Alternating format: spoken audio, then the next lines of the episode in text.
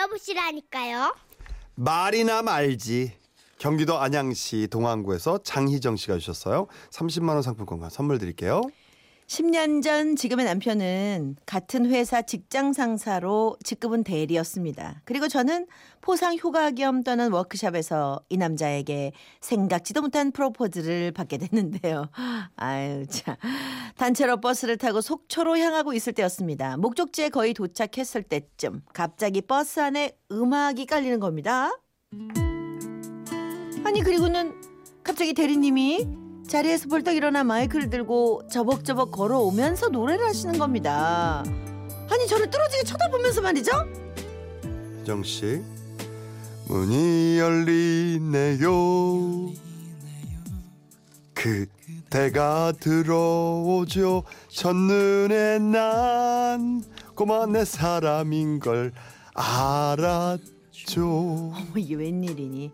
이게 뭔 일인가 싶어 두리번거리는 바로 그때 대리님이 노래를 부르면서 제 앞에 멈춰 서더니 갑자기 무릎을 꿇는, 꿇는 거예요. 그리고 제 손을 붙들고 이러는 겁니다. 희지 잘 들어라. 나는 니한테 좋은 아파트도 못 사준다. 비싼 바지도 못 낀가준다.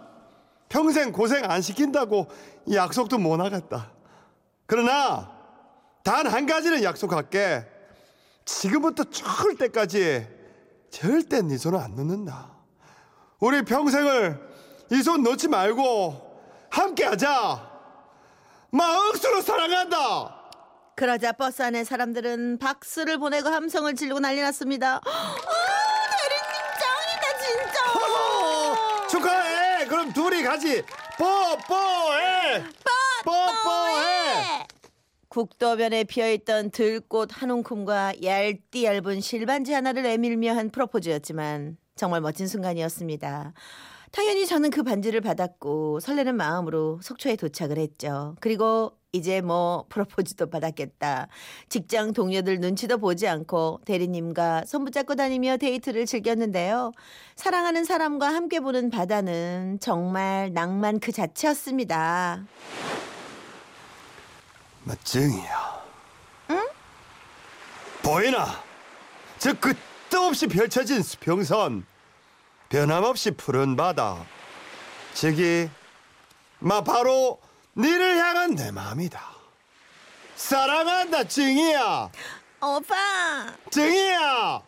그렇게 우리의 사랑은 뜨겁게 불타올랐고 안 그래도 뜨거운 여름날 눈빛만으로도 아주 타 죽을 것 같았던 우리는 이대로 안 되겠다 싶어 바닷물에 뛰어들어 잠시 사랑을 식히기로 했는데요. 뭐 혈로 들어온나? 내 잡아줄기다. 어, 나 사실 어렸을 때 물에 빠진 기억 때문에 난 물에 무서워. 애한테 오빠만 믿어라. 뭐가 걱정이고. 그러고 요거 요 요 튜브 안 있나? 절대 안 빠진다. 내가 살살 끌어줄게. 어, 그래도 무서운데. 내 맘 믿어라. 으차. 어머, 어머, 자자, 자자, 어머. 대리님은 저를 번쩍 들어 안아 튜브 안에 앉혔습니다. 어떤 너? 시원하지?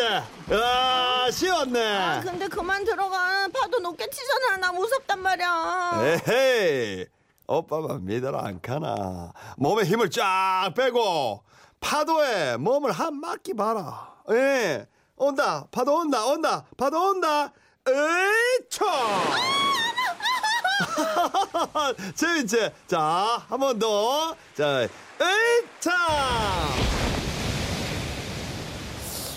그렇게 파도를 한 번씩 타고 넘을 때마다 우리는 점점 바다 깊은 곳으로 들어갔고 이제 밖으로 나가자고 보지던 바로 그때 커다란 파도가 순식간에 우리를 덮친 겁니다.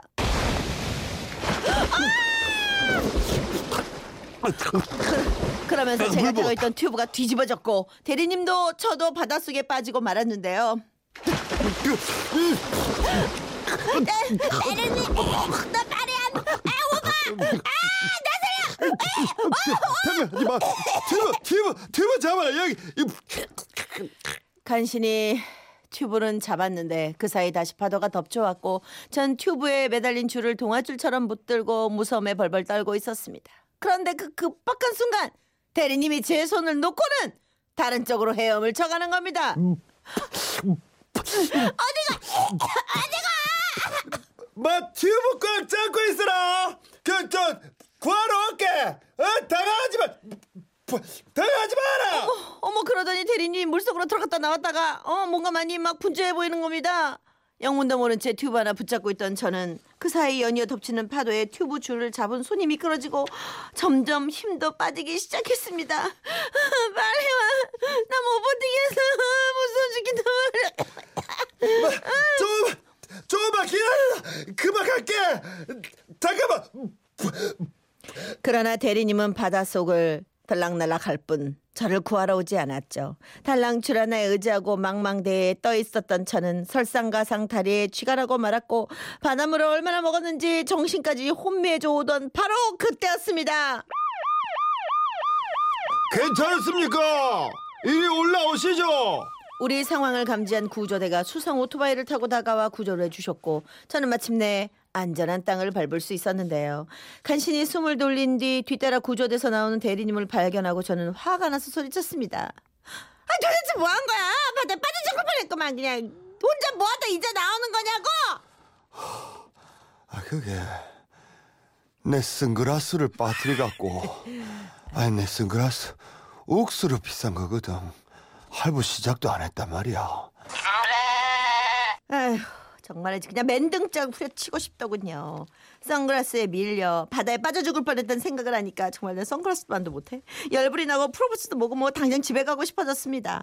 그러나 보는 눈들도 많고 많은 사람들을 휴가를 망치고 싶지 않아서 그냥 그냥 넘어가기로 했죠. 그런데 물놀이를 마치고 뒷산으로 산책을 갔는데 거기서 또 사건이 벌어진 겁니다.